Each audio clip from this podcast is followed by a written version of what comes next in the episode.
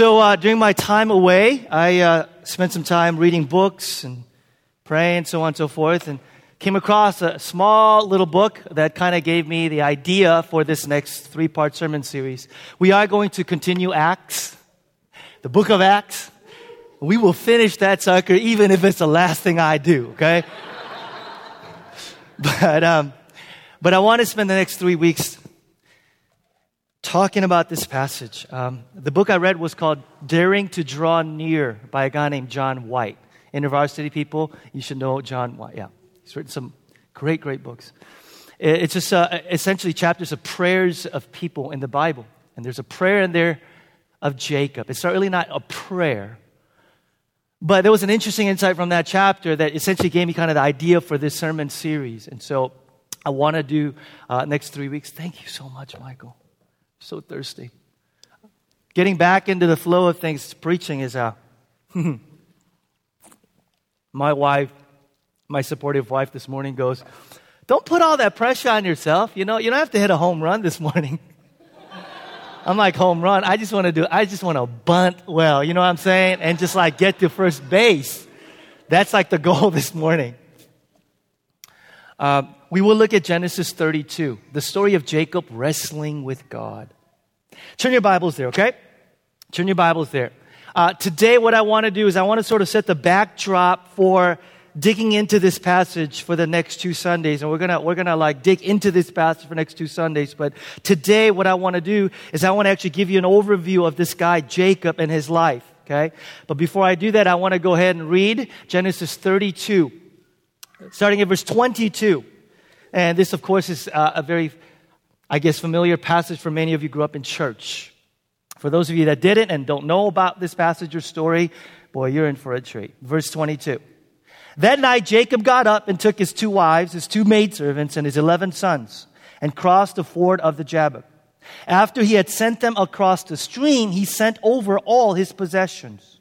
So Jacob was left alone, and a man wrestled with him till daybreak. First thing, you know, I love doing this, that y'all should know about this story is that Jacob is not the aggressor. Jacob doesn't say, God, I need to wrestle with you. Look at your story. Look at the text. It's quite clear. A man wrestled with Jacob. You see that? Okay? A man wrestled with Jacob. Jacob doesn't wrestle God here, as we'll see the man is uh, God, because he chose to. Jacob wrestles God because he's forced to. Okay? Jacob wrestles God because he's forced to. When somebody grabs a hold of you, and wants to wrestle you, you, have, you, you could do one of two things. You could either, you know, uh, run away and try to get away from his grasp, or you're forced to wrestle in order to teach him a lesson. But when somebody picks a fight with you and wrestles you, you've got no choice. You either wrestle him or you run away. Jacob doesn't wrestle with God because he wants to. Jacob wrestles God because he has to. First thing, why is that important? Here's how this passage has been mostly preached, right? It's like, goes something like this Jacob wrestled God. He wrestled God and he prevailed. And, and, and so it becomes a model of prevailing prayer, you know? And some of you guys, when you found out I was preaching this, you said to me, like, I'm really looking forward to that passage because I've been wrestling with God. Nah. It's not what this passage is about. Not that you can't wrestle with God. This passage says Jacob is wrestling with God because God, God picks a fight with him. God forces Jacob to wrestle with him. So it's not a model of prevailing prayer. And if you wrestle with God, you know, God, it, it's a passage about God coming to Jacob and going, I'm going to wrestle you tonight. And Jacob going, I don't want to wrestle you tonight and they're locked in for hours. You tracking so far?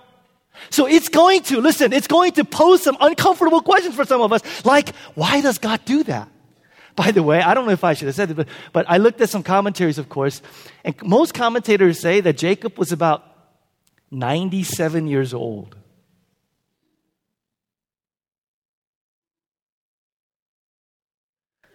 God, what you doing picking a fight with a 97 year old man? Come on now, you know?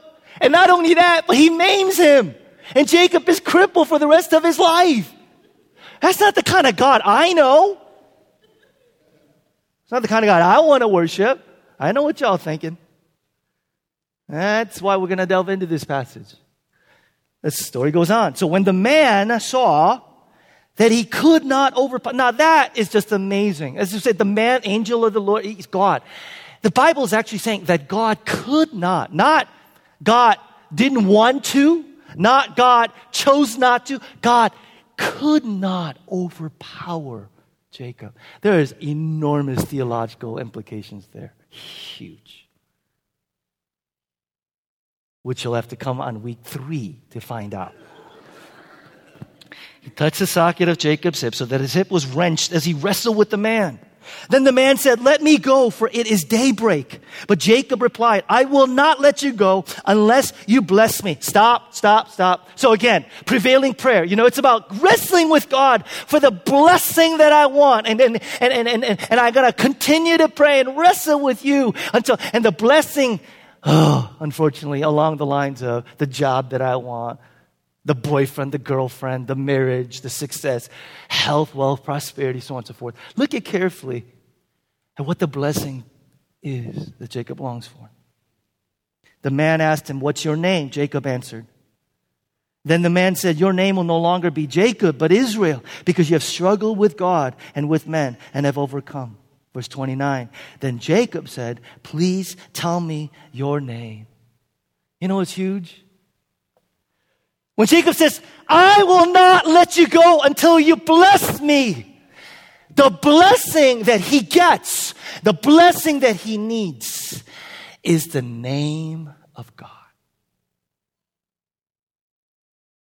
The name of God. The face of God.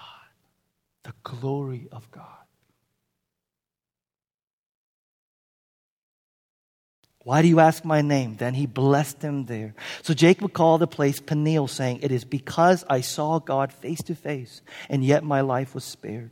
The sun rose above him as he passed Peniel, and he was limping because of his hip.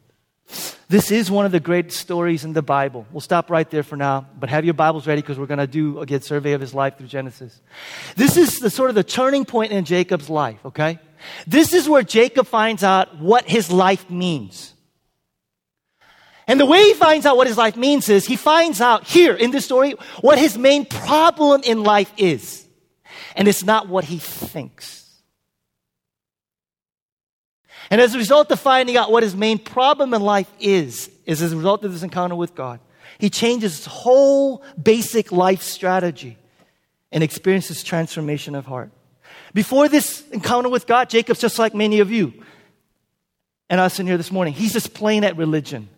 God is this divine deity figure that he's heard stories about, perhaps. But it is at this stage that he sees God for who he is. Not who he wants him to be, not who he thinks he is. He sees God for who he is, and as a result, experiences life transformation. Okay? And when Jacob draws near, this is what he finds out. He finds out that God is a wrestler. He finds out that encountering God is an intense fight, it's a battle, it's a struggle. Now, how many of you guys already just kind of resonate with that already? Raise your hands. Yeah, yeah. Encountering God. Now, I'll tell you what, that right there, though, for a lot of people in our culture is sort of foreign. I'll tell you why. Christian Smith, Christian Smith coined the term moralistic therapeutic deism. Moralistic therapeutic deism to describe what most Christians think about God and the Christian faith today.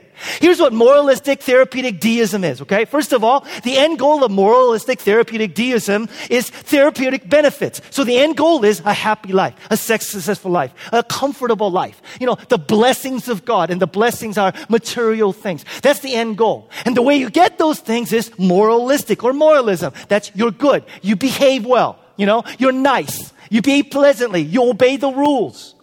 Moralistic therapeutic Underlying all this is deism. What is deism? Deism, the imagery sort of is, and when philosopher scholars say this, it's sort of like God wound up the clock, if you will, the world, okay? He sort of let it run, and he just kind of, you know, went on vacation. So the world sort of turns, world sort of runs as it's kind of progressing along without God's intervention, okay? And things are going to happen just because they happen. So here's what happens in moralistic therapeutic deism. Number one, God exists for us, not us for him. Humanity is at the center of the stage and not God. And the way that we approach this God is to say, God, you exist for my benefits. You exist for my sort of needs, therapeutic. And the way I'm going to get those things is by being good, acting right, obeying the rules, going to church, Bible study, etc. And in this mindset, check this out. Here's what happens. God becomes really small. And his agenda and his goal becomes about meeting your needs and making you happy and making me happy. And when he doesn't, we get pretty mad. When he doesn't, we say things like, What kind of a God are you? Reality check. The God of the Bible, he's really big. The God of the Bible says he sustains the universe by the power of his word. The God of the Bible still, by the power of the Holy Spirit, works in the life of people today and guides and leads us. The God of the Bible says that this is God's word. The God of the Bible still answers prayers. The God of the Bible says that the tomb is still empty. The God of the Bible says the church is still marching. The God of the Bible says the kingdom of God is still advancing and it doesn't need some stimulus package to bail it out. That's the God of the Bible. And check this out. He doesn't exist for you. You exist for him. And check this out. The Bible says that the sooner we get on board with that, life and all of its complexity will make sense. The reason why for many of us we're sitting here today and life doesn't make any sense, we're frustrated, we're angry, is because we think, I mean, I say it, but we think that God exists for us. He is our beck and call. And He lives to make us happy and to give us blessings because we're good boys and good girls. The God of the Bible says, just as the sun orbits around the sun, you orbit around me. God of the Bible says, I don't exist for your agenda. I'm going to give you a whole new agenda. The God of the Bible says, I don't want to help you be a better king to rule your own little kingdom. The God of the Bible says, You bow and submit your entire life to me. That's the God of the Bible. But that God of the Bible is foreign to us. That God of the Bible is foreign to many of us. Here's what we're going to learn, you guys. Just a brief reminder as we go through this sermon series. We're going to learn that the Bible, uh, through the Bible, that God is, as C.S. Lewis said, the untamed God. He's a dangerous God.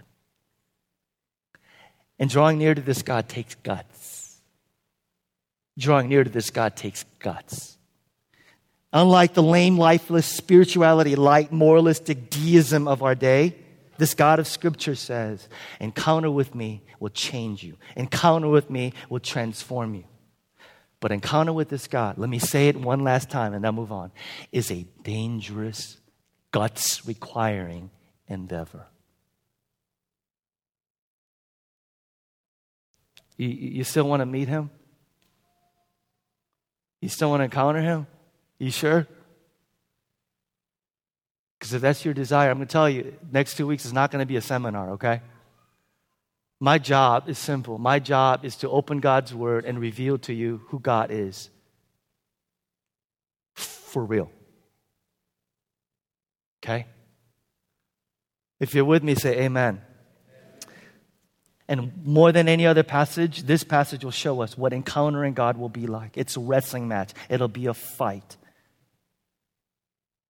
Uh, John White in his book says, If I knew how to make you tremble and quake in God's presence, I would. And boy, I wish that that would be true. If I could make you tremble and quake in God's presence, I would. How to encounter God? Let's look at this passage, but before we do, let's go all the way back. And I want to I wanna sort of survey the, the, the, the, the life of Jacob and how he gets Genesis 30 to answer this wrestling with God. In order to do that, Everybody take a deep breath. Everybody take a deep breath. Okay. In order to do that, we got to go all the way back to where this whole deal began. Okay. And that's with his grandfather. And his grandfather's name was? Who? Abraham. Okay. So God appears to Abraham and God says what? God says, I have a mission for you and your family, Abraham. I want to save the world. I look at the world that I've created. It's filled with sin and wickedness and wretchedness and rebellion. But I have plans for the world. I want to redeem it. I want to restore it. I want to save and redeem the whole world. And the way I'm going to do it is I choose you. And I'm going to choose your family to do that. And Abraham, check this out. Within each family, I'm going to pick a child who will carry on the messianic line, who will be the ultimate savior of the world. So in each family, each family, I will pick a messianic child, and that child I will watch, I will nurture, I will protect, and I will bless. And through that child, another child will be born, and another child will be born, and that messianic child will ultimately be the Messiah who will save the world. And of course, God gives, long story short, uh, Abraham a son, and his son's name is Isaac, right? Isaac is Jacob's father. So Isaac, God says the same thing to Isaac. Isaac, just as I told your father, I will choose a child from your family and you will carry on the messianic line. So he marries Rebecca. And Rebecca has twin boys. Parents, anybody have twins? Yeah? Okay. Twin boys. Small problem, right? Twin boys. Look at, the, uh, look at your text. Follow your Bible. This is Genesis 25, verse 21. Isaac prayed to the Lord on behalf of his wife because she was barren. The Lord answered his prayer and his wife Rebecca became pregnant. The babies jostled each other within her and she said, why is this happening to me? So she went to inquire of the Lord. And the Lord said to her, two nations are in your womb and two peoples from within you will be separated. One people will be stronger than the other and the older will serve the younger. Now check this out, you guys. Very important. Traditionally, it was the older son who carried on the family line. It was the older son who get the inheritance, the blessing. But God appears to Isaac and says, What? Isaac says, I have different plans for you. I have different plans for you. It's not going to be the older.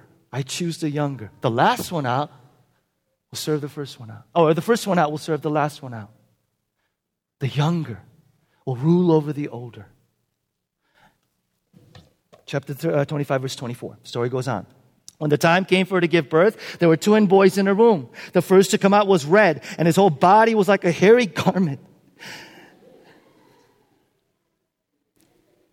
I'm glad you find that humorous. So they named him Esau. They might know what his name Esau means. It means hairy one. Okay? Very creative, right? Family said, what shall we name him?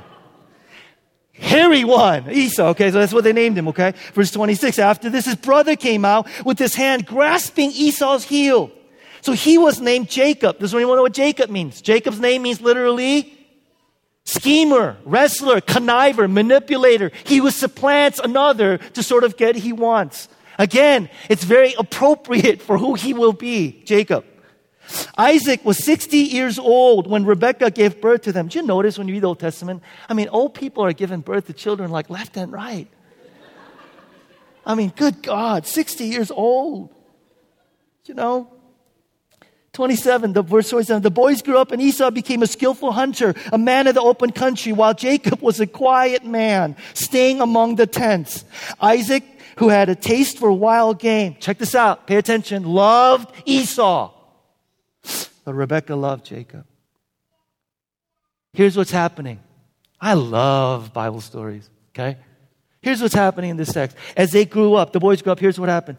Isaac doesn't like the choice of God. Isaac doesn't like the choice of God. Between the two boys, guess who Isaac likes? Between the two boys, he likes Esau. Esau, guys, Esau is a man's man right? He wears camouflage gear. All right? He goes hunting. Okay? He chews tobacco, you know? He wears waders and goes fishing. I'm totally like stereotyping, right? there are people listening to this podcast like in Mississippi going, he talking about me. Okay? Esau. Esau is a man's man. You know what I'm saying? Esau's a man's man. He's got a temper, you know? He's violent. He's impetuous, you know? Jacob, he's a mama's boy, you know? He hangs on his mom. He, he plucks his eyebrows. I don't know. He, he, he, you know, he's not, he's not a girly man, but you know, you kind of get this impression. He's just kind of, you know, I'm going to do something. I think I was going to do this. How many y'all, guys, and ladies, you need to look around for this one. How many y'all resonate with Esau? There are two guys in our church. Oh my gosh. All right, so single ladies, like if y'all wanted a man's man, looks like you have to go to another church, okay?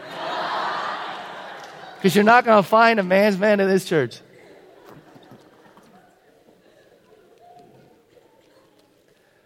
I'm sorry, what was I talking about? Okay. Oh, okay, so so here's very important. I'm sorry. So here's very important, very important, very important. Okay. So Isaac, Isaac sees himself in Esau. Isaac sees himself in Esau. And you know what? This is so like can't, can't many of you guys like totally resonate? I mean, this is family, right? It's family dynamic. So Esau, Esau is Isaac's favorite child, and and and and and Jacob is Rebecca's favorite child. And Isaac hears and knows what God's desire is. God comes to Rebecca and the entire family and says, I have chosen the younger. Jacob will carry the family line. And Isaac does something. He hides behind culture at that time to essentially deny what God desires. And culture at that time, as I said before, is that the older one would get the blessing. The older one would get the inheritance. The older one, everybody expected to. The older one got the lion's share of the estate. The older one sort of became the CEO of the family estate. The older one will be ruler over the entire family. Isaac doesn't like the choice of God. Isaac doesn't like God's will and desire for his life. So he resists God's will. What does Jacob do? Jacob knows what God has said. Jacob knows that the promise is given to him. And Jacob grows up in this context where his father says, I know what God has said, but I choose the older. All of Jacob's life, read Genesis, is about him trying to, by human effort and manipulation, get the blessing that God had already promised him, anyways. His entire life, Jacob, I'm talking to you. His entire life is about getting the blessing, getting the thing that he thinks is rightfully his because he doesn't trust God by using his effort, manipulation, ingenuity, deceit, lie. Let me just stop here and say something that's so, so important for just understanding the Bible as a whole, okay? Because when you look carefully at the stories in the Bible, here's what you see. And you and I have sort of romanticized these Sunday school characters, you know, to sort of model and to emulate. And of course, that doesn't help that some of us that grew up in church, we had pastors telling us, you know, Bible stories and saying, be like Jacob, you know, be more like Isaac, you know, be more like Abraham. And, and we're told these things, but when, when you see the Bible carefully, far from being moral examples for us to copy, we see the Bible through Genesis even, people that are full of flaws, full of character flaws, just jacked up. I mean, they're just messed up people. Why? Here I go again.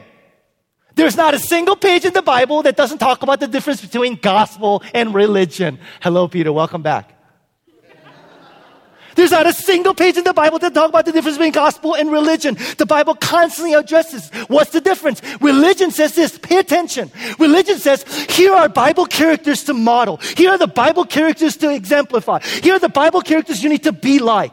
And when you are like them, when you follow them, when you copy your life and pattern your life after them, then God will bless you. That's religion. Here's the problem. Small problem. When you look carefully at the Bible, rather than examples of right living, you see people that are messed up, broken, full of flaws, human weaknesses, just like the rest of us. Isaac is ignoring the desires of God, hiding behind his culture, blatantly saying, I love you way more than him. That's just bad parenting. You know what I'm saying? Jacob can't stop lying, can't stop manipulating, can't stop deceiving. So why are these stories in here? So that you and I could be pointed to them and saying, be like Jacob and God will bless you. Really? Be like Isaac and God will bless you. By the way, if you're not a Christian here, and, and, and, and you've kind of been exposed to other religions, and this has just thrown you off because you're going, I thought the whole Christianity and the whole Bible was about how you need to be a good person, and if you're a good person, then the, God blesses you. Isn't that why these characters are in here? Listen very carefully. Listen very carefully. Listen very carefully. The point of the Bible is not to show you models and examples of good living and say, if you, if you are live like them, then God will bless you and save you. The point of the Bible is this, is God, God constantly breaks into your life and my life and people like Jacob and people like Isaac with His grace. Who don't deserve it, who don't look for it, who don't even appreciate it once they get it. That's the story of the Bible. The point of the Bible is not to show you these stories and point you towards how to live a good life. The Bible's message is God breaks into your life despite you, in spite of you. And He saves you, heals you, and transforms you from sin and brokenness that you otherwise would never be able to overcome. The story of the Bible is God breaking into life of flawed, messed up characters and exposing them to His grace. The point of the Bible is never about be like these people. For crying out loud, we're already like them.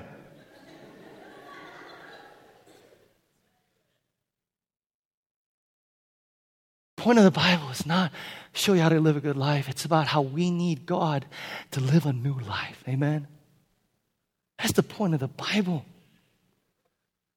Bible is not you know, check, think about this. Think about the essence of Christianity. The amazing news is that Jesus Christ then comes on the stage, and Jesus Christ is the only one that did it right. Think about it, right? Jesus Christ is the only person who did it right. He's the only person who lived a perfect life. The Bible doesn't say, now live like Jesus and God will bless you. Listen carefully. Jesus as a model is not the gospel. Jesus as an example is not the gospel. The gospel says Jesus Christ knew that you and I couldn't be like him to save our lives. So he came and lived the life we should have lived, and he came and died the death we should have died. And when we place our faith in him and surrender our life to him, God accepts us as if we had lived that perfect life. Isn't that good news? Oh man. Oh man. That's why there's, people, there's hope for people like Jacob. There's a hope for people like Isaac. I'm sorry if some of you guys are just sitting there going, that's not what I heard in the Sunday school. I'm sorry, but read your Bibles. God comes along. And the whole Bible is about the unfolding and revealing by God of his salvation to the world. Application, real quick. You know what the great news is? Check this out. I don't care how badly you screw up your life. I don't care what enormous mistakes you've made. Let me be painfully specific. I don't care how many people you've slept with. I don't care what kinds of substances, drugs you're involved in now. I don't care what addictions you wrestle with. I don't care if you've killed people. Seriously. You can never write yourself off from God's final script.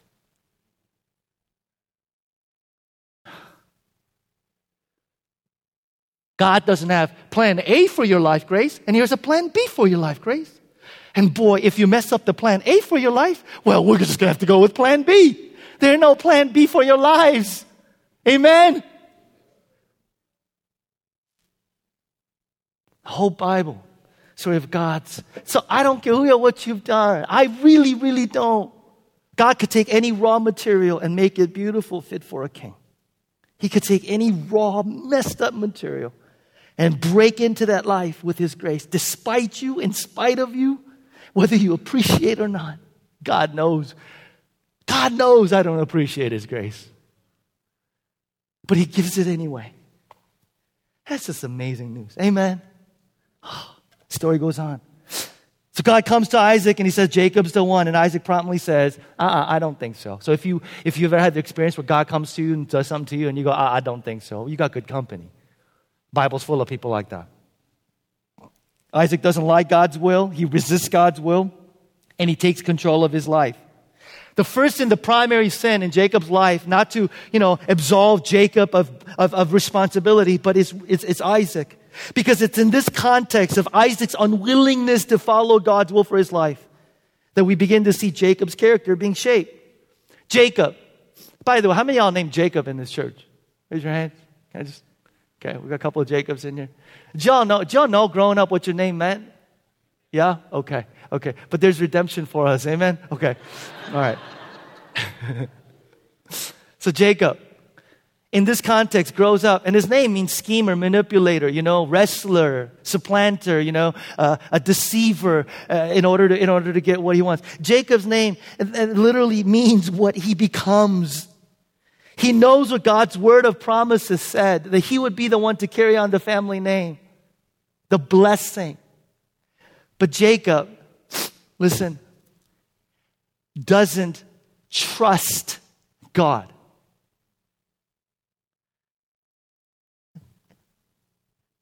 And when Jacob doesn't trust God, he does what you and I do when we don't trust God. What do we do, church? We take matters. Oh, you finished the sentence for me. When we don't trust God, doesn't matter if God has revealed his plans and promises clearly. He has said it. When we don't trust God, we take matters into our own hands. So it becomes something like this. You know, God, I know what you said. I know what your promises are, but I don't quite trust you. You know, your timing is a little off. By like two years. You know, I'm like 29. I thought I'd be married by 27. You're like two years off. God, I don't quite trust you, you know, because, because I, I wouldn't do it that way. You know what I'm saying? Like, if it was me, I wouldn't do it that way. Anybody say that? Or it God, I don't quite trust you because really, like, I need to go through that and go through that in order to, like, get there? So because I don't trust you, what do we do? I am going to take matters into my own hands. I, don't know. Anybody relate to that? Think about that and then read this very familiar text. You all know how the story goes. Genesis 25. So once when Jacob was cooking some stew, Esau came in from the open country, famished. He said to Jacob, by the way, this reminds me, y'all bring lunch today? Because we're going to go long, people. I'm just kidding. I'll be done in about 40 minutes. Okay, so verse 32. Quick, sell I'm just kidding. I'm just kidding. Verse 30. He said to Jacob, so quick, let me have some of that stew. Esau, man's man. He can't stand, he can't stand being hungry. You know what I'm saying? He can't stand like not eating right away. He's a man's man, you know? Confession time. Can I just, just, I can't wait like for more than 15 minutes at a restaurant, like for my food. I know, I'm like pathetic. That's why I have boycotted hot dogs. Anyway, okay, so we. Hot dogs, okay, hot dogs. Jacob replied, First sell me your birthright. What is Jacob doing, church? He is taking matters into his own hands. Verse 32 Look, I'm about to die. You know what? I mean, good for good crying out loud.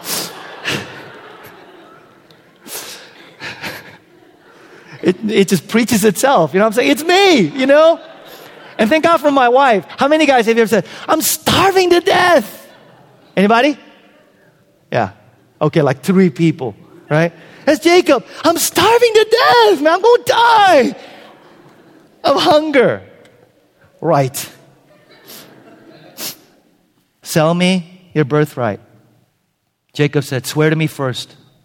So he swore an oath to him, selling his birthright to Jacob. Then Jacob gave Esau some bread and some lentil stew. He ate and he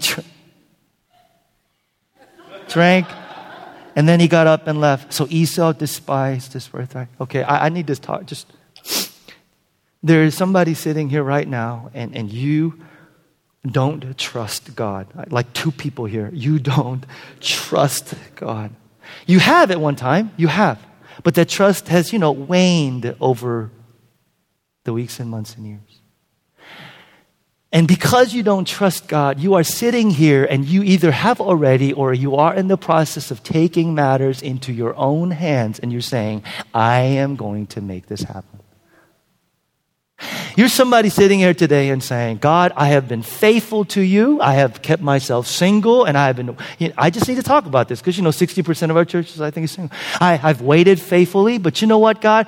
Two years, three, that's a long time. You know what I'm saying? And, and, uh, he, he, he might not be a Christian, you know, but, but his name is Christian, so close enough, you know.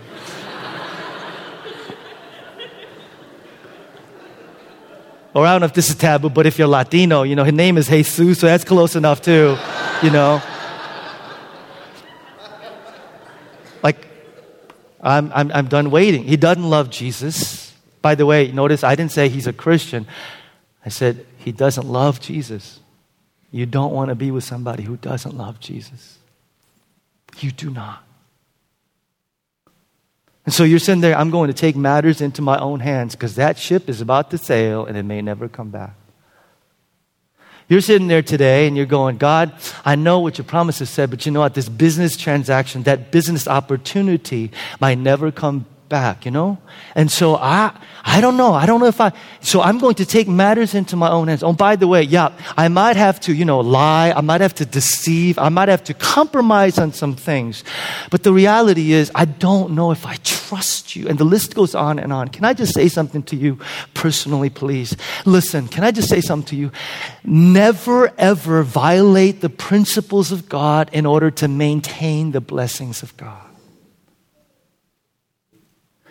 Never ever violate the principles of God in order to maintain the blessings of God. And I'm going to be firm with you today. I'm going to say this. I don't care how long you've invested in that relationship. If you're in a place you're violating principles of God, walk away. If you're sitting there going, that job opportunity, do you know how much I've invested in that? But yet you are violating the principles of God in order to maintain the blessings of God. Don't do it. It's not worth it.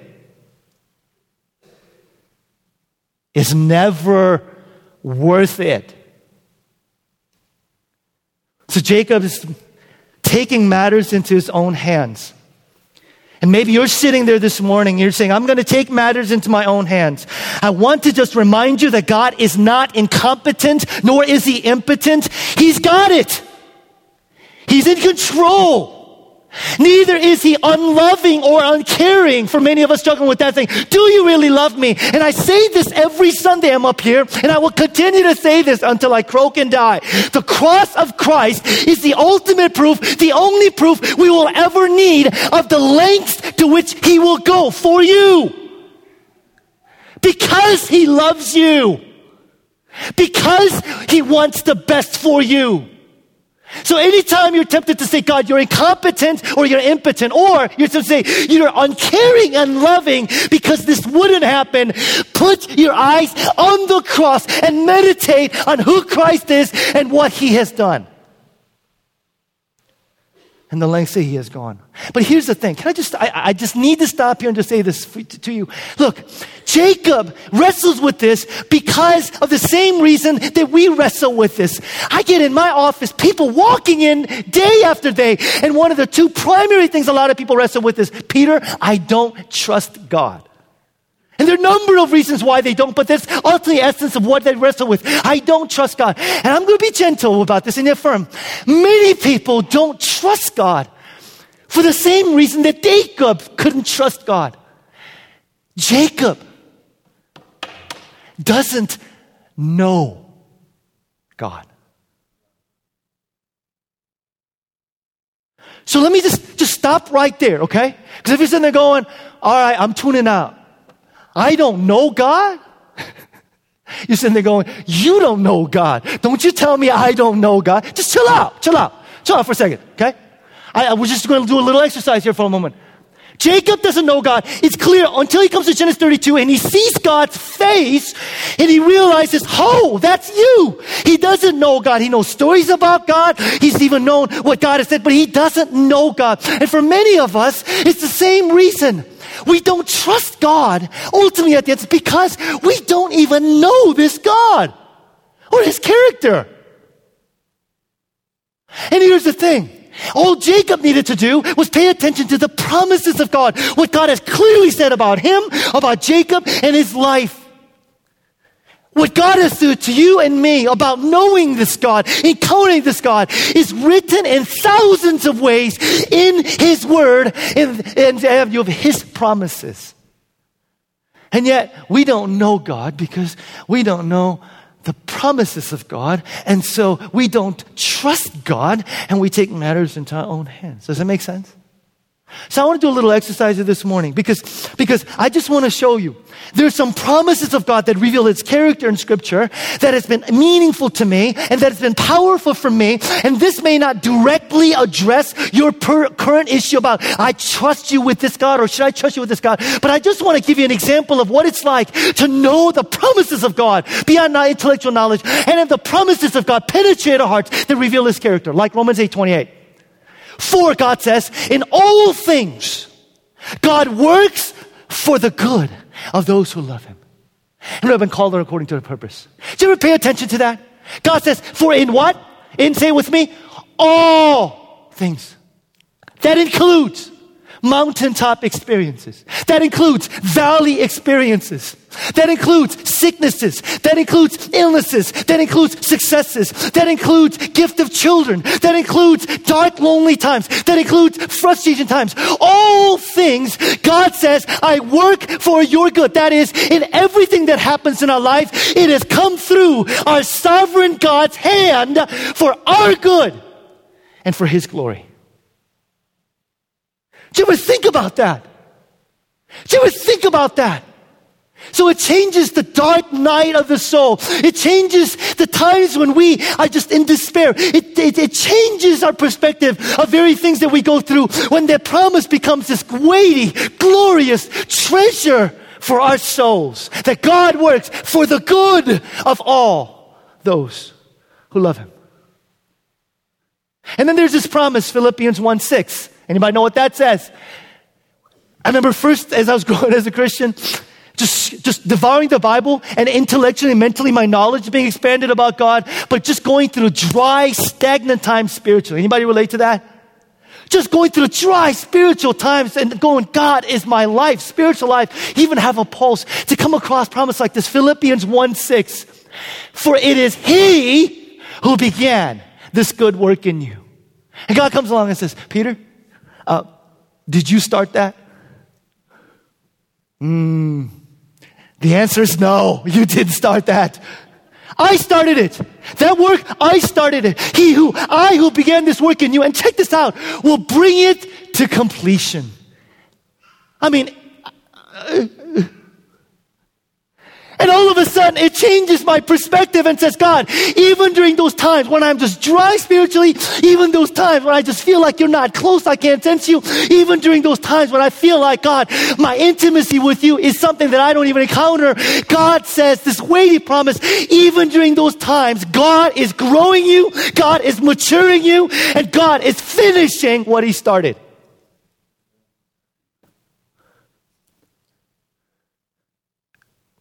In the frigid winters, when you walk out and you see that tree without any leaves and it just looks dead, the truth and reality is that that tree is alive and growing. Some of y'all need to hear that today. How would that change your perspective? Uh, what about this one? 1 Corinthians 10 13. Anybody know what that says? Check this out. No temptation has seized you except what is common to man. And God is faithful. He will not let you be tempted beyond what you can bear so that you can stand up under it. I mean, you ever just think about what that promise says? That God says, listen, listen, there will be nothing that will come into your life that will cause to destroy you or, or, or to implode you. God says every single sin that happens in your life doesn't have to master you because I have provided a way out. This promise that says every time we are tempted, that God will send nothing into our lives that He hasn't already, by the power of the Holy Spirit inside of us, given us the power and ability to stand up under it. Is that good news? And it becomes this weighty, glorious treasure, worship filled promise of God. And then there's this one, Joshua 1 5 simply says, I will never leave you nor forsake you. That during times when we feel like, God, I am alone. God, I, I am utterly isolated. That God's promise comes and says, My child, my silence is not absence, and my hiddenness is not abandonment. and I am with you. I am with you. I am with you. What would happen to us if these promises, powerful, weighty promises of God,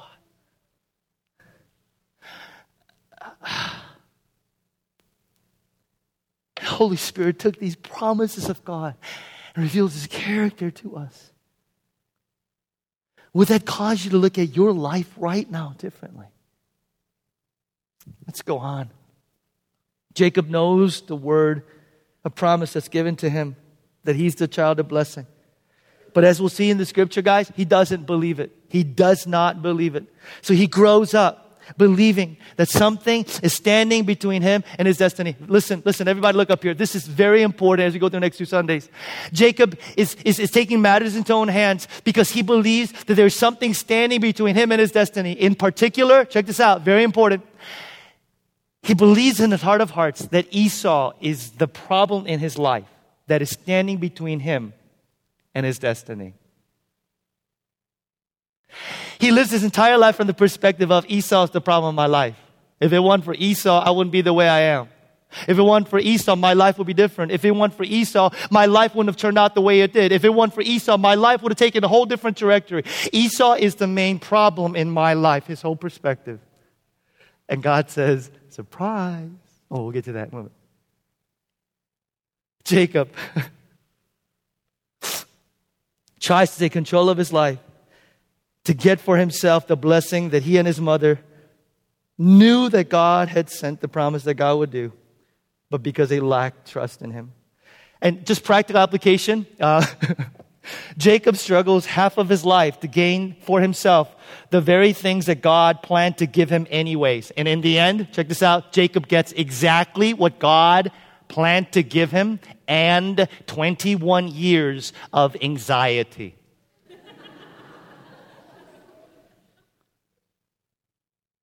So, you can do it your way, you can do it God's way. Because at the end, you may get exactly that which God planned to give you, anyways, plus 21 years of anxiety. Okay, one quick application and then I'm going to go, okay? How many of you are praying for something right now? Okay? All right. How many are praying for something right now and you're saying, I'm praying for this because I believe that God's will is in this. I believe God's desires in this. So the unselfish God, I've surrendered to you. I'm praying. How many of you are doing that? Okay. All right. So like half of the hands go down now, right? Like, oh no, that's not what I was talking about. You know, I'm praying for my, if you are praying for something right now, here's the question. If you're a thinking person and you've heard this message this morning that you're asking me, you're asking me is, Peter, I pray for this. So are you telling me that instead of just taking matters, I need to just sit here and wait passively for God to act? Because if I act and work active to secure what it is that I'm praying for, it sounds like you're saying I'm taking matters into my own hands. Anybody? What's the difference? Here it is. Everything comes down to your motive. Uh huh. In other words, are you working actively because you trust God? Are you working actively because you might as well make sure that you secure what you want?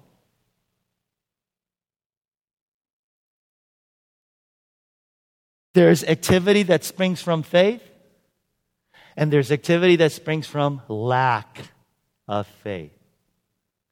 Another way to ask is your behavior the behavior of someone who is counting on God's faithfulness and His power? Or is your behavior the behavior of somebody who says, God, you need a little extra insurance, you know? Be honest with yourself and ask as you're praying and as you're about to be actively involved in securing the answer to their prayers. What is your motive? I trust God. I know that God is in this. His will be done. Or I don't trust God. I don't ever want this to not happen or happen the way that I don't want it to. So I'm going to.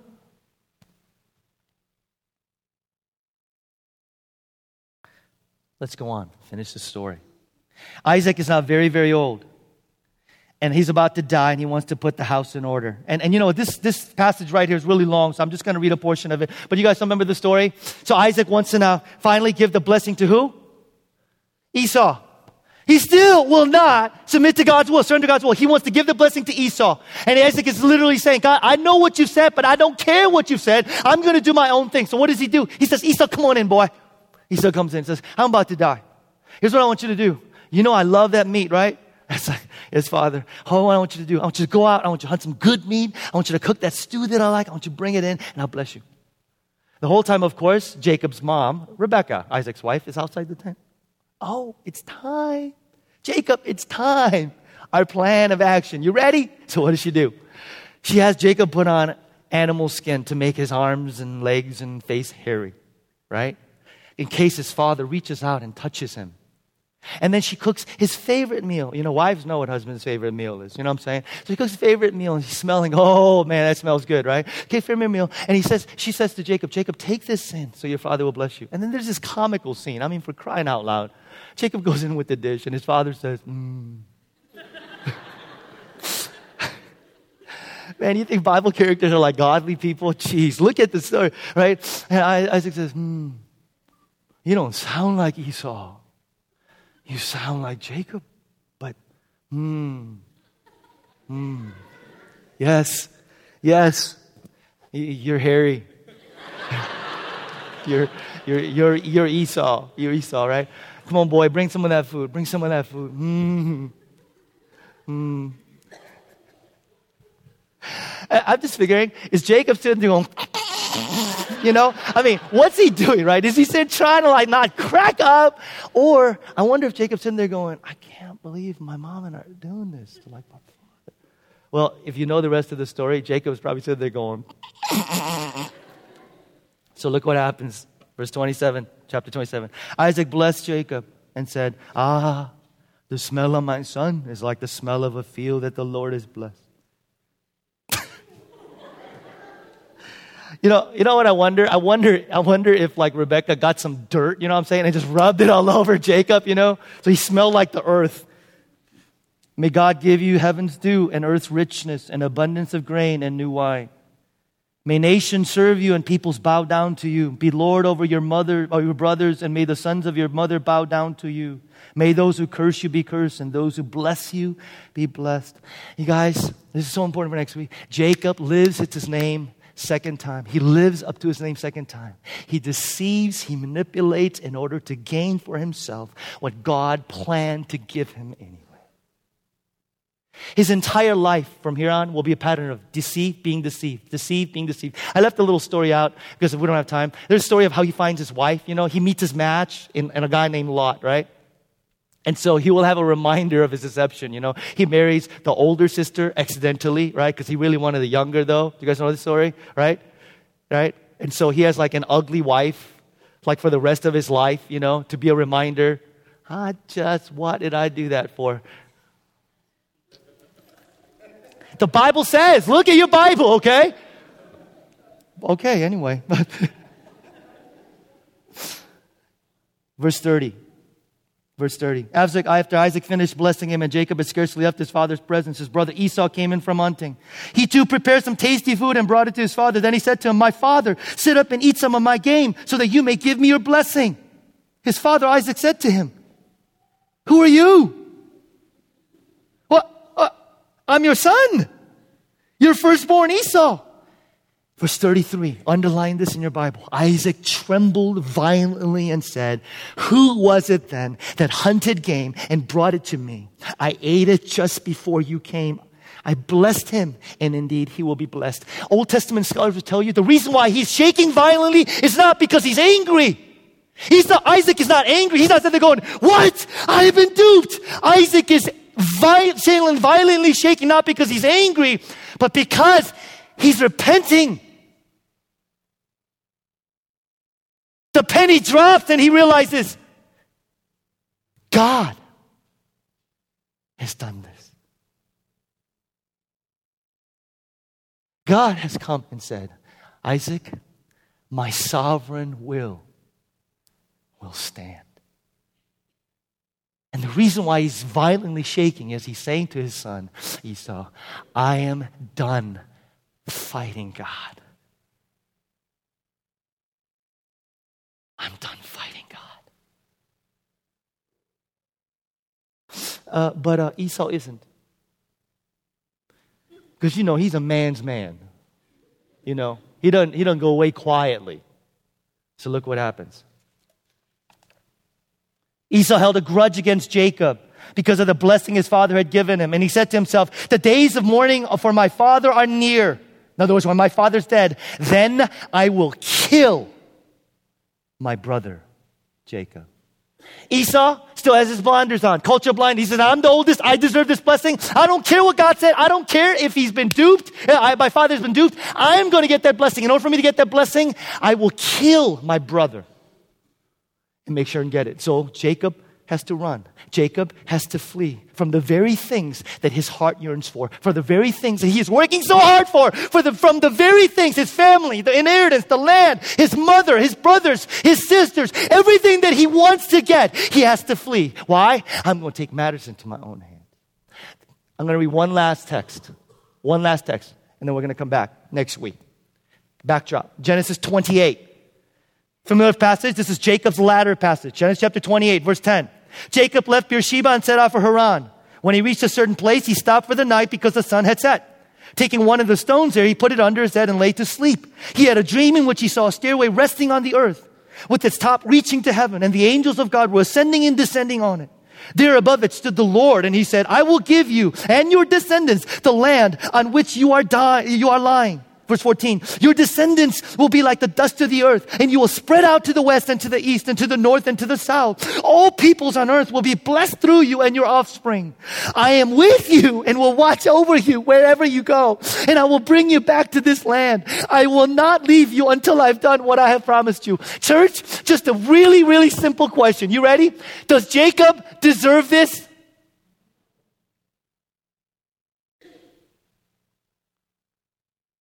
Does Jacob deserve such grace? Does Jacob deserve such favor? Why is there hope for Jacob? Why is there hope for you? Why is there hope for me? Check this out. It's the character of God. There's hope for us, for redemption, for healing, for wholeness, for blessing, not because we deserve it, but because God is good. God comes along and says, I'm going to do these things anyway because I'm God. And you know what Jacob does? He has the audacity to say, look, look at what Jacob has the audacity to say. Hopefully you read this passage in a different light. Verse 20. Then Jacob made a vow saying, read it with me. If God, what, what, what, what, what? Whoa, whoa, whoa. Time out. Time out. Rewind, rewind like six, seven verses earlier. Jacob hears what God says and he says, what? If God will be with me and watch over me on this journey I'm taking, and if, you know, God will give me food to eat and clothes to wear, you know, and if, you know, I return safely, my, uh, this is my interpretation, okay? If I return safely to my father's house, oh, well, then, Lord, I will make you my God. And this stone that I've set up as a pillar will be God's house. And of all that you've given me, I will give you a tenth. Uni, come on up. We're finishing up. Uh, does anybody else find that task amazing? God says, I will bless you. I will give you inheritance. I'll give you the land. I will fulfill all these things that I told you I would. And I, and Jacob's response is, you scratch my back. I scratch your back. That's his response. His response is, God, if you give me close to air, if you will feed me, if you will do all these things, if you'll show all these things that are clearly, you know, then maybe I will worship you and make you my God. Listen very carefully. Listen very, very, very carefully. God doesn't negotiate with you. He never has. And he never will. And can I just tell you something else? If you have a God that will negotiate with you, he's not worthy of your worship. And here's the other thing about this that you need to know and I need to know. And this is where we need to park sort of for the next two weeks. Listen. What Jacob is saying when he says, if you will bless me, if you'll bless me, he's not just articulating lack of trust and lack of faith in God. He is revealing in his heart of hearts what his real God is. What his real treasure is. What the real non-negotiable in his life is. And that is the blessing. How many times do I have to tell you guys in this church? How many times I have to yell at you guys and say, if your approach to God is God, if you will, you know, do this, if you will, you know, do that, if you will do this, then I will serve you, then I will worship you, then I will love you. Whatever is on the other side of that if, that is your real God. That is your real God. That is your real foundation and your treasure. And unless you deal with whatever it is that's on the other side of the if, that is your real God, that is your real treasure, you will never encounter the real God and experience life transformation. Do you hear me? Jacob will meet God face to face. And the first thing that God does, let's deal with the other side of the if, shall we? The blessing that you so desperately want, that you think will meet your needs. When we come back next week, here's where we're going to end. You know what God does? God blesses him anyway. Amazing. Amazing. Amazing. But that tells me actually something very critical. Just because God answers your prayer and gives you the other side of the if, don't, doesn't mean that, you know. God blesses him, becomes an independent, wealthy man. He's enormous. It's been 20 some years. He has enormous inheritance, enormous treasure, enormous family, all these things. God has blessed him. And finally, Jacob decides, now I'm going to go back home. Now I'm going to go back home. And this is Jacob's mindset, okay? And we're going to come back to this next week. Jacob's mindset as he goes back home is this, now I'm going to go back and now I'm going to finally deal with the main problem in my life. Now I'm going to finally deal with the main problem in life. The person who's been standing in the way between me and my destiny with God. The issue in my life. I will deal with him finally. It's high noon. And as he sent everybody out first, he's alone with God at night. And God comes to him. And God says, Jacob, you think the main problem in your life is your brother? You think that the main problem in your life is the fact that you've been fighting your brother for your destiny?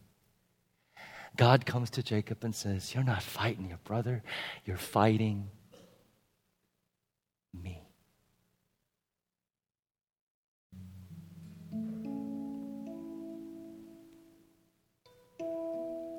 God comes to Jacob and says, You're fighting me for control over your life to manipulate, to deceive, to have that you want. You've been fighting not your brother, not your father. You've been fighting me all your life. And just maybe, just maybe in the next two weeks, if you are sitting there today and you might be open to say maybe the question, God, maybe I'm willing to acknowledge that the problem in my life isn't what I've felt and thought all my life, which is my mom, my dad, my parents. I didn't get into that school. I didn't get that job. I'm not smart enough. I'm not. Maybe the problem problem in our lives is none of those things. Maybe, just maybe, the problem on us from encountering God is that we have said to ourselves, I'm fighting him, her, that.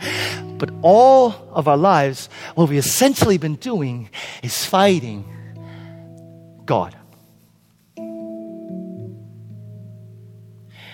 And God has the audacity to come to you and me and say, Because I love you, I'm not going to let you be where you're at even if I have to wrestle you into transformation, I want to change you. Bow your heads. All right, I only went for an hour. That's good. That's a good sign. That's a good sign. Bow your heads with me and let's pray together. I want to give you I want to give you not long, but just a moment to reflect. Don't, you know, don't, don't shut your brain off. Don't, maybe even just attitude wise, you know, say, I, that, that's just stupid nonsense you just said, man. What the, what the heck are you talking? You don't, you don't know me. You don't know my family. Listen, friend, I'm not claiming to know you. I'm not claiming to know your family. I said, just, just, just ask. Just ponder. That maybe maybe the core essence and source of your rest, your struggles and where you're at is not that person, that thing, that job. Maybe it is that you have your entire life struggled and fought to take control of your life and do it your way. And maybe, just maybe, in these next few weeks as we wrestle with this sex and God, just maybe, if your heart is open, you're humble enough to have God speak to you truth that you can say, God, you're right. Fighting you. It's you. It's you. Because the first step towards change and transformation is your willingness to be just blatantly and painfully honest with this God. Can you do that? Can you do that?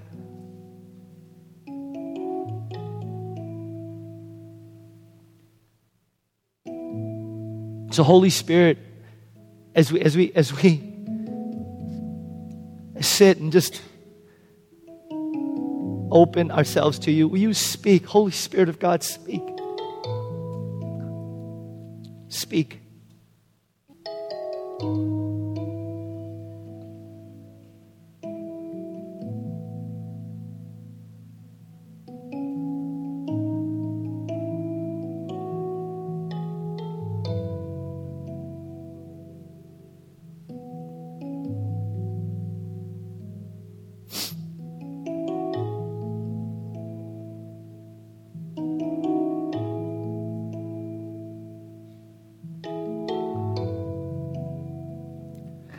Maybe, just maybe, some of you are today at that point of readiness to say, God, I'm done fighting you. It's scary. It's absolutely scary. But God, I'm done fighting you. I'm done fighting your will for my life. I'm done fighting you. Your will for my life. Tell him that. Tell him that. Tell him that. Don't worry about the next steps and what that means and what it's going to look like. Just tell him that. Just tell him, say, God, I'm done fighting. I, I, I'm done, God. I'm done fighting.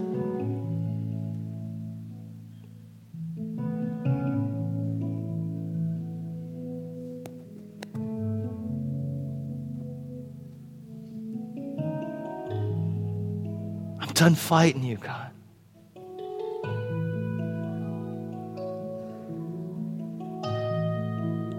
God, by the power of your Holy Spirit, speak and reveal, God, the depths of our hearts. Search our hearts, God. Dig up what is in our hearts, God. So there will be absolute, utter honesty, raw honesty and authenticity with the living God this morning. That as you have spoken, God, as you have ministered, God, Father, repentance for saying, God, if you will do this, if you will do that, if you will do this. Repentance, God, for worshiping other false God, worshiping other false idols, worshiping man made things that we've desired before you. We've wanted more than you. We repent of that, God. We uproot the foundations of our lives. We're building our lives on, say, God, let that foundation be you. Let that anchor be you. Let the utter, utter, utter foundation anchor be you, God. It's not about the blessing. It's not about any things of this world. It's about you.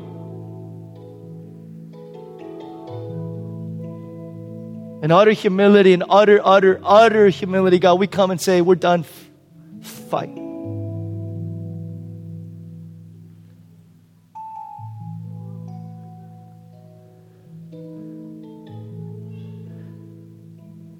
If you're not ready to do that this morning, that's totally cool.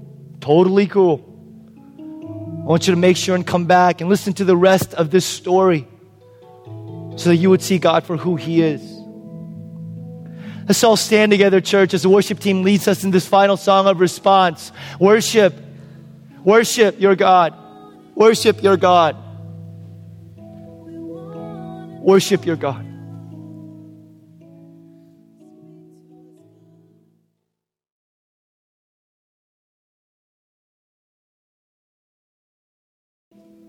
God, will you continue to speak as we leave this place?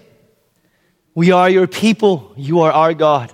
God of Abraham, God of Isaac, God of Jacob, God of history. Remind us of the mission that we have each and every day and the fact that we have been empowered and equipped with all that we need, Holy Spirit, to fulfill that mission for your kingdom. In the name of the Father, the Son, and the Holy Spirit. All of God's people said, Amen. Amen. If you're interested in being a part of the tech team, set up, tear down, please go to the information table where we'll have somebody answering your questions. Have a great week, you guys. We'll see you back here next week.